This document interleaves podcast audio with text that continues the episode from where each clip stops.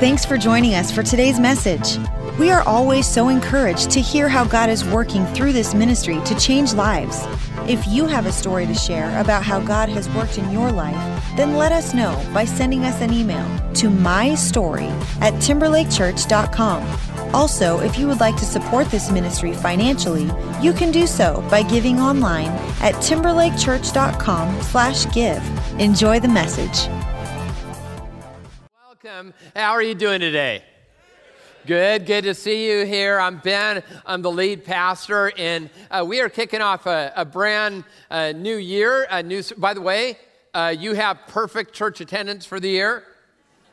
Don't blow it the uh, uh, yeah as we kick off the new year want to let you know a little bit what's been happening around uh, our church in the last uh, few months uh, many of you know uh, we launched a new campus last year over in renton and that's been great uh, Christmas Eve, on Christmas Eve itself, we had about 800 people more than we've ever had uh, attend a service on uh, just our Redmond campus alone. And God has been doing some great things. About 100 people, uh, many of you, I've talked to some of you even this weekend, and you've made a decision to follow Jesus Christ. And I say that uh, because I am excited about it, but I also know there's a caution there as well because I know there's a difference between starting strong and finishing strong. We know that, right? Uh, well, maybe you don't know that. Uh, it's called New Year's resolutions. Yeah, we, uh, we can start strong, but we don't necessarily finish strong. And here's what will happen is, is, that we haven't changed the trajectory uh, of our life. We've just made a decision, but, but there's not been those subsequent steps. A number of years ago, I shared a story. Uh, I was reading the Los Angeles Times. There was a 73 year old lady who was walking from Long Beach to Compton, and uh, it was 98 degrees out and she passed out. And so uh, not only was she, you know, a little bit older, but she was wearing this very heavy overcoat uh, while she was walking. They, they took her to Pacifica Hospital. She was okay. But when they started to get her in her gown and, and started to treat her, they found something very interesting that she had $36,000 sewn into her jacket. And she had over $100,000 sewn into her clothes, 26,000 in her underwear alone. I mean, talk about Victoria's Secret.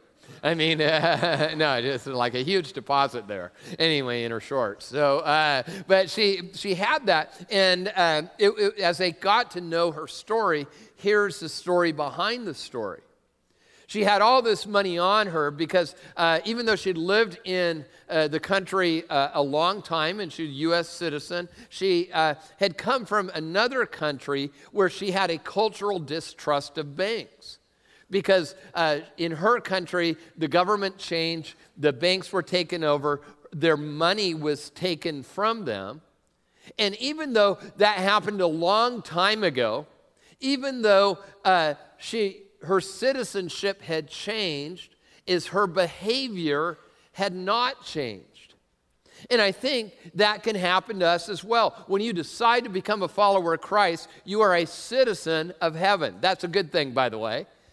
Uh, and that changes who we are, but it may not change all of our behavior. Augustine, uh, known as a, a, great theologian, uh, early father of the church. Uh, if you're from a Catholic background, you would know of him. But, but many people who've studied theology, uh, at a young age, he was uh, recognized for his keen intellect and understanding of the scripture, still influences Christianity today. And, and he was teaching at a university. Uh, uh, people were coming from all over to hear about him. But the interesting thing about his life is that his life was off course. He, uh, he was not only teaching and teaching theology, he was drinking. He got drunk almost every night. Uh, he had many extramarital affairs, other sexual escapades, all sorts of things going on in his life.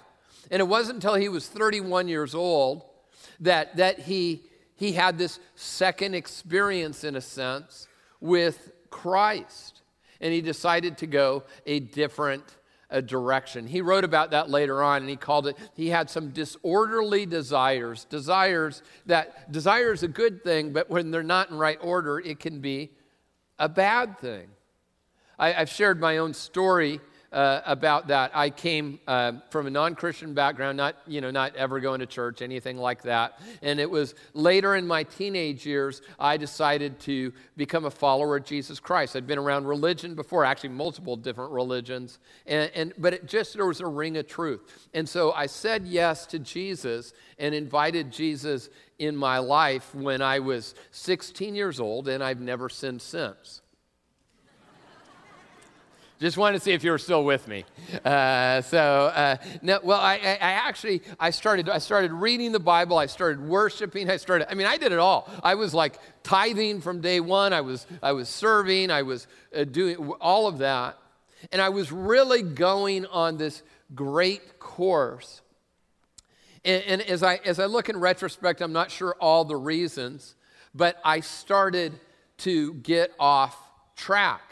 And even though, even though I, was, uh, I, I, would be in church uh, almost, almost every weekend, not every weekend, my, my life had gotten off track. I was actually a lot like Augustine my, uh, when it came to uh, you know, abusing alcohol and relationships and all of that. And, and, then there was someone who came in. Well, actually, I'll tell you a, story. When I first came here, my very first year here, when we were one church, one campus, one service, and you, you in the balcony, that didn't even exist back then. We were pretty much these two center sections. A lady came into church, and she looked, she was right there in the back. She stood there, and when she came in, she like squinted and looked at me while I was preaching. She came in late.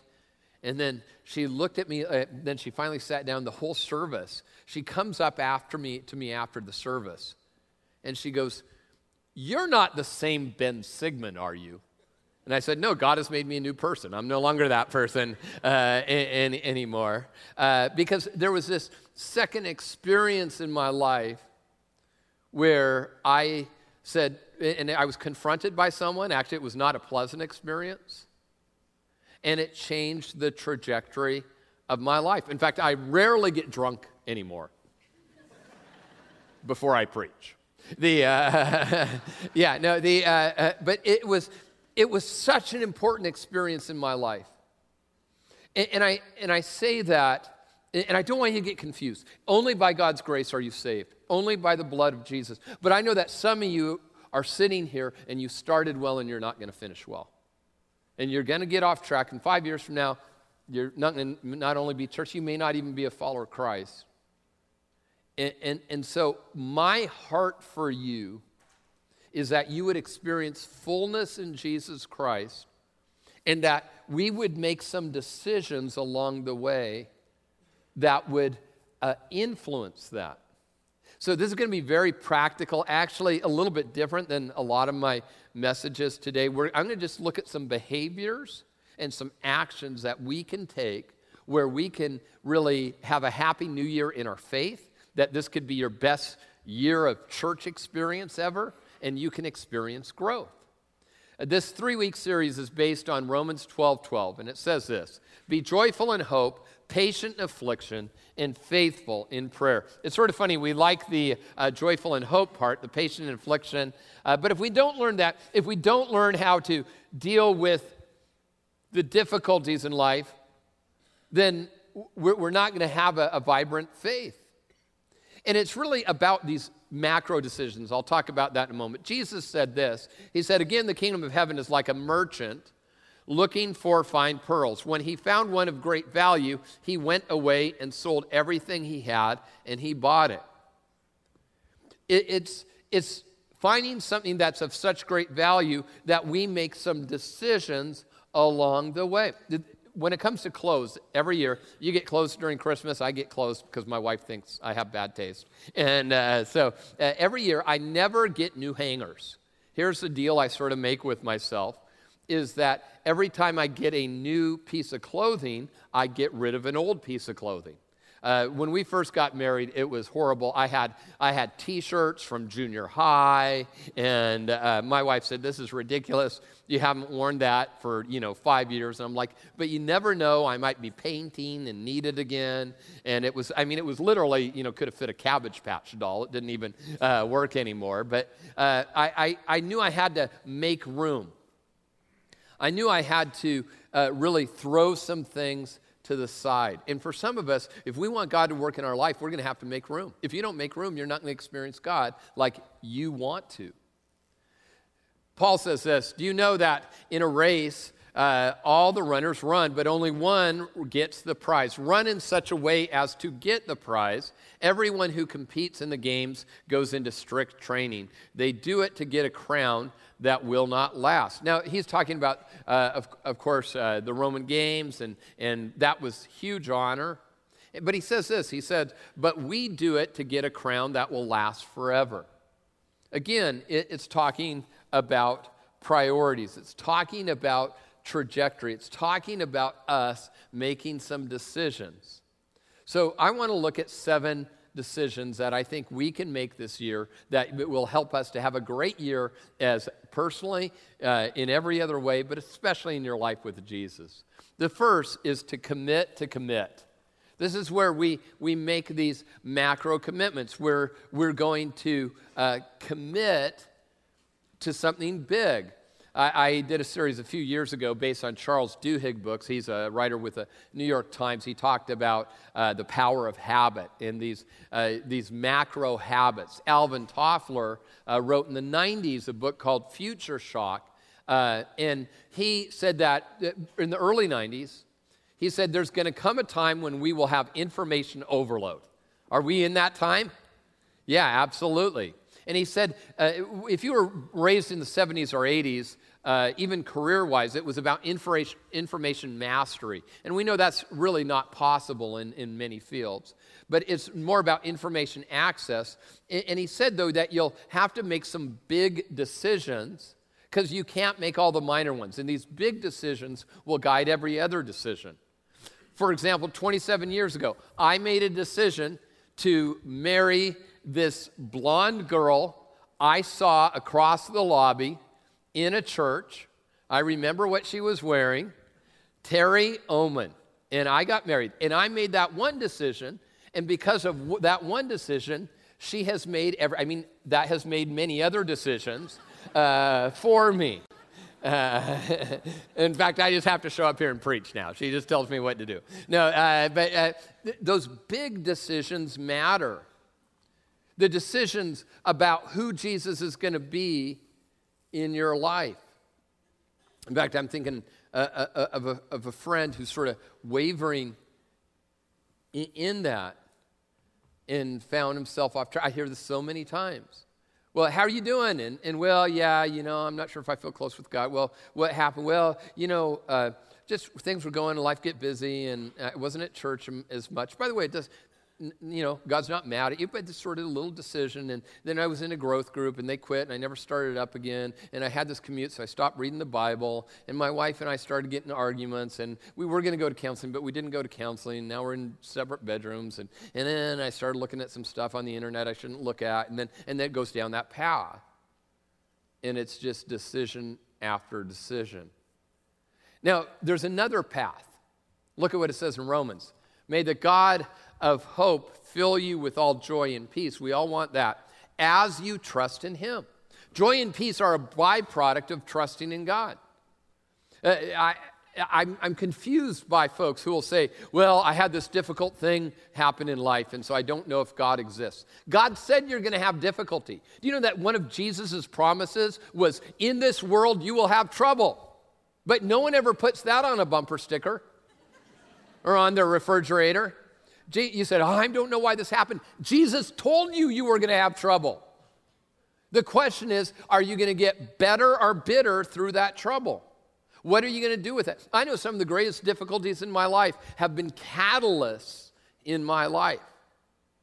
And you can let them be that, or you can let them be destructive. But he says, as you trust in him, so that you may overflow with hope by the power of the Holy Spirit. And that's really uh, what God wants for you and for me. Uh, someone sent me this email, and uh, I, I, liked it. it. He said, In it, uh, I wanted to, to say I had quite an amazing experience at Timberlake Church. Uh, this was the first time I've stepped into a church voluntarily in 38 years of life.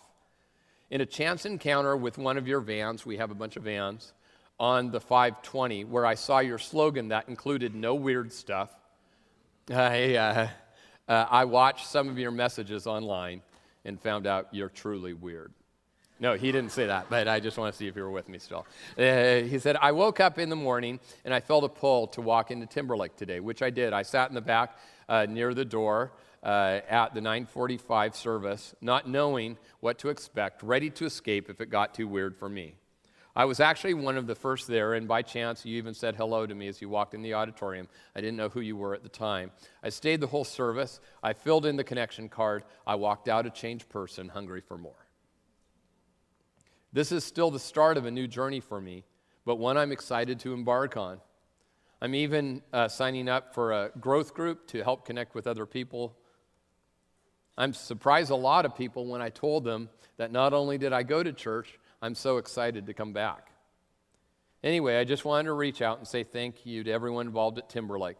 I could not believe the friendly, relaxed atmosphere there. It was a little different than sitting on a hard, uh, hard bench in a cold England church singing hymns and reading prayers I didn't understand. It's also very different from my own narrow minded view of American religion, mega churches, etc. I was sad when things ended, and honest, I wanted and want more. And it just started by saying, I'm open, I'm heading in a direction, and I'm not going to stop. And my prayer for you is I have lots of little action steps for you today. I don't want you to do all of them, but I do want you to do at least one. At least one. Because I know you're going to build up the habit and you're going to start making decisions and you're going to find that God is faithful. That is, you know, one of the reasons uh, we talk about baptism so much here. We have baptism first week in February. Uh, and if you said yes to Jesus, uh, the Bible says then the next step is you're, you're baptized. And you say, well, is there a class or something? And I know some churches do that. I don't necessarily think that's very biblical. So uh, we, we want you to know that you're a follower of Jesus. But if you look in the Bible, people said yes to Jesus. They didn't know it all. They repented of their sins and they were baptized. And, and you, you might say, and I get this. Well, I'm from a, you know, a Catholic, Presbyterian, Lutheran, Methodist background, and I was baptized uh, as a baby. Well, that's about your parents' faith. But you know, all the baptisms in the Bible are baptisms of people who've made a decision for Jesus as an adult, people who've repented of their sins. And I can tell you one thing about babies they're not good repenters. and uh, yeah, no, so if you say, I've said yes to Jesus, and you don't have to give anything, do anything, say anything. But I know that if you take a big step of obedience, it will lead to subsequent steps. And I've heard every excuse that, well, you know, uh, I'm not sure what my friends will think. By the way, your friends who aren't church people, aren't Christians, don't even like God or Christianity, the, many of them will come because people, it's some, culturally, people just show up for baptisms. There are some of you who you came during a friend's baptism and you're a follower of Jesus today because of that. And there's, well, I'm not a member. I don't care if you're a member or not. Well, I have too much sin in my life. That's not a problem. We'll just hold you down a little longer. the, uh, we'll get all that out of you. And uh, it's about what Jesus did for you. And are you willing to identify with that? And so I, I encourage you to do that. It's actually a command in the scripture, it's not a suggestion. To say, I'm, I'm, I had one person say, you know, I'm embarrassed. I've been a Christian for 13 years and I've never taken that step. Don't be embarrassed.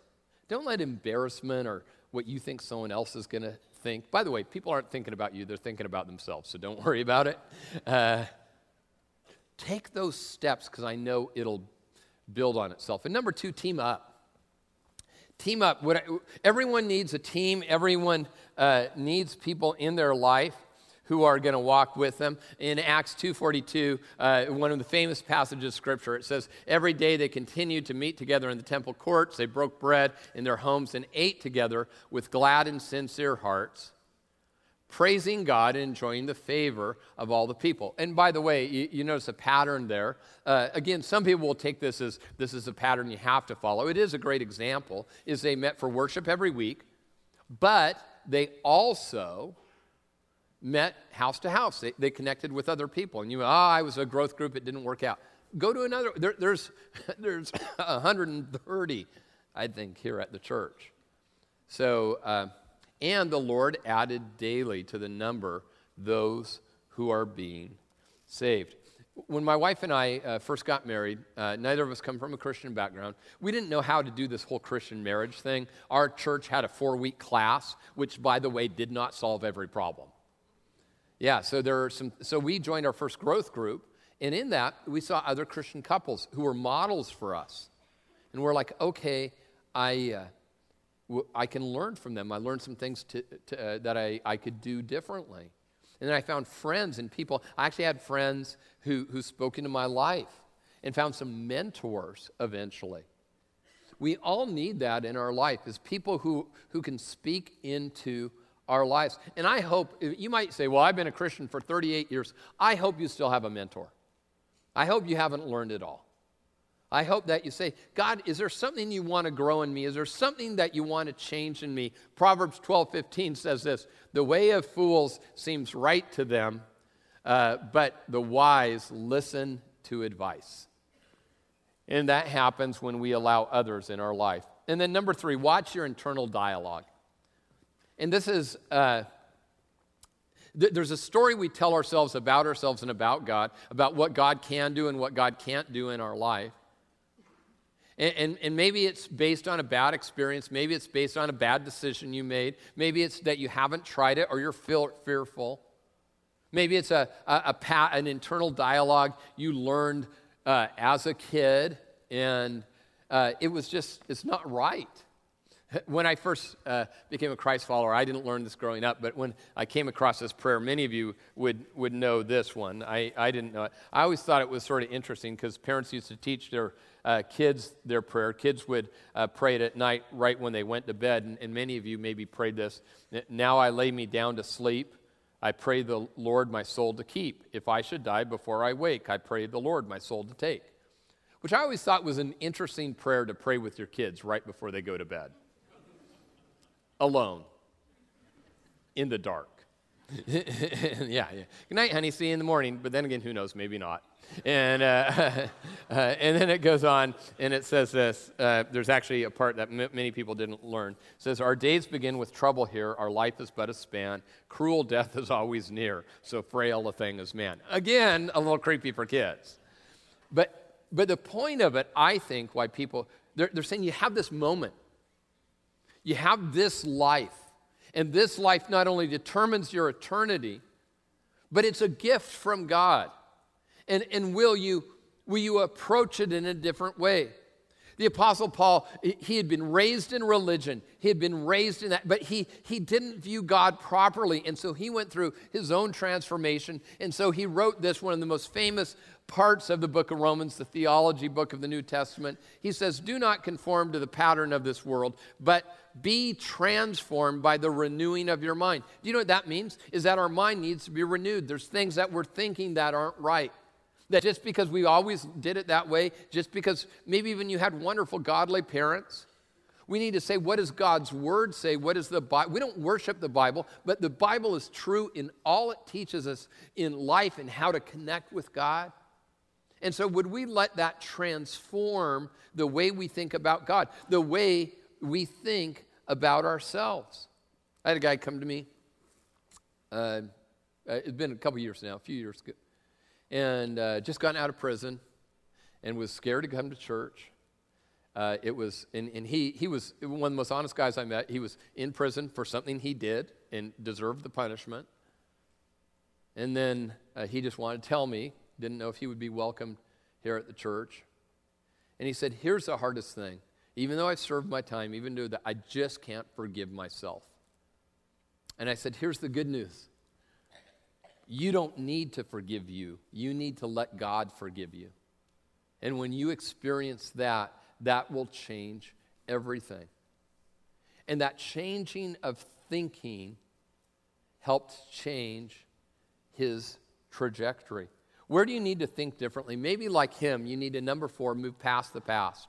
This is where we move past our past behaviors, our past thinkings, even the things that have happened to us. I know that there's uh, the complexities, especially if you were uh, someone treated you unfairly, you were abused. And those are very real things, not denying that at all. And although we need to deal with those, if we stay in that place, you'll be stuck forever. There's, there's a time where, where maybe you were victimized, but if you remain a victim, then you'll continue to be victimized. Instead of saying, That happened to me, but that is not me. I'm not going to stay there anymore. I'm not going to let the fact that my parents were alcoholics or that my wife left me or whatever it is, that's not going to define my life. The Bible talks again and again about being new in Christ, a new creation. And every once in a while, I'll get, especially from non Christians, well, that means that they don't take that thing very seriously. No, Jesus died on a cross to pay for that sin. That's as serious as you could ever get, giving your own life to the most cruel death ever. He said, Sin is that big of a deal, and I will pay the price for you. And so the question is Am I going to take that and am I going to move forward? Maybe it's your own sin. 1 John 1 9 says this If we confess our sins, he is faithful and just and will forgive us our sins and purify us from all unrighteousness. And maybe it's something you struggled with this week, this day, but you're saying, I'm going to move past it with your help, Lord. Number five, do the basics. I talked about this a little bit. Uh, and this is just, there's some basics for every Christian. Again, not how you earn your way into heaven, uh, but just you sort of do as a Christ follower. We're told to worship God. We're told to spend time with Him, to serve other people, to be generous with our, our resources and our forgiveness, to all those sort of things. And we need to say, hey, am I doing the basics? Uh, I'll get this, especially in this area. Well, uh, work is so busy. I get it, but make a macro decision. Say, my relationship with Jesus Christ is the most important thing. I, I met a couple when I was in Scottsdale, Arizona, pastoring there. And great, great couple. He, he was the most successful uh, land realtor in the state of Arizona. She was super successful residential uh, realtor, the most in that area of Scottsdale. And if you know anything about real estate, it's not a nine to five business. So it's a little hard, especially when it comes to weekends. Do you know that I, I was impressed? They never missed a Sunday at church. We are saying, and this is not like works or something, but they just never did it. It was just, they said the most important thing is to worship God. And they, and did it cost them some business? Yes. Was anyone else in the state as successful as them? No. No, they made more money than everyone else. But they had made that decision, and they didn't, it wasn't that thing, okay, God bless me. They'd become wealthy, but that was not the point. They just said, God, I'm going to be faithful. And that's more important. And so I encourage you to make those big spiritual decisions in your life for yourself, for your, you as a couple, for your family. And part of that is saying, whatever the, I'm going to I'm going to make sure I do the basics. Talking about ministry, it says this From him, the whole body is joined and held together by every supporting ligament and grows and builds itself up in love as each part does its work. In, in a church family, uh, we have that. I encourage you. Now, now here's what I, I said at the outset I want you to do something, but not everything. Maybe for you, you're new around here. I just encourage you, come back next week. After this service, we're going to have a newcomer's dessert. What do you, what, we're going to feed you, take care of your kids, nothing costs you. It's just a way, it's a step. Or maybe you've been here a while and you say, I'm going to go to membership class. I'm going to find out what that's about. Discover Timberlake. Doesn't mean you become a member. It just means that you find out what we believe. Make sure we're not a cult. You know, sort of those things that, that we're uh, a, a, biblically based church. Maybe for you, uh, it's one of the other steps that I talked about. Whatever it is, number six, give your A game. And that's that I give my very best to God. This is not to impress others, this is not to earn God's favor, but it's because I'm responding to what Jesus has done for me. That I give my very best. And, and the Apostle Paul talks about it when he's talked about people who would make it, you know, to the, the Roman Games or the, the Olympics. Those kind of athletes, they say, I'm going to give my all, I'm going to give my A game. And the question is, am I doing that? Number seven, share Jesus. To share our faith is one of the greatest opportunities that we have in our life. And I would say in 2020, I'm glad God is growing our church bigger. That's awesome. It's actually rare in our region at this point. But that's worthless if each of us doesn't say, God, I'm going to move more towards you. Jesus, I'm going to grow deeper in you. I'm going to have more compassion, more love. I'm going to share hope in you. And you say, hey, I may not know much. Look, look at this. It, it says, Andrew, Simon Peter's brother, excuse me, was one of the two who heard what John said and who had followed Jesus. The first thing Andrew did was to find his brother Simon and tell him, We have found the Messiah, that is the Christ. And he brought him to Jesus. Who this year would you say, you know what? I don't know what God might do. I want to help bring them along to Jesus.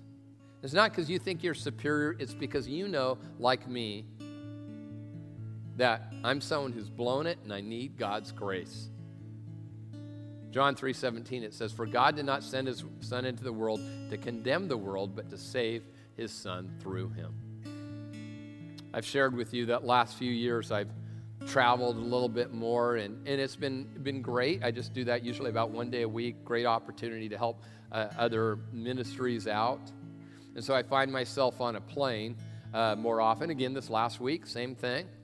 And uh, as I, I, was there, I was sitting uh, next to a lady. She uh, has a home here and a home down in uh, Sonoma, California, and uh, so life's rough.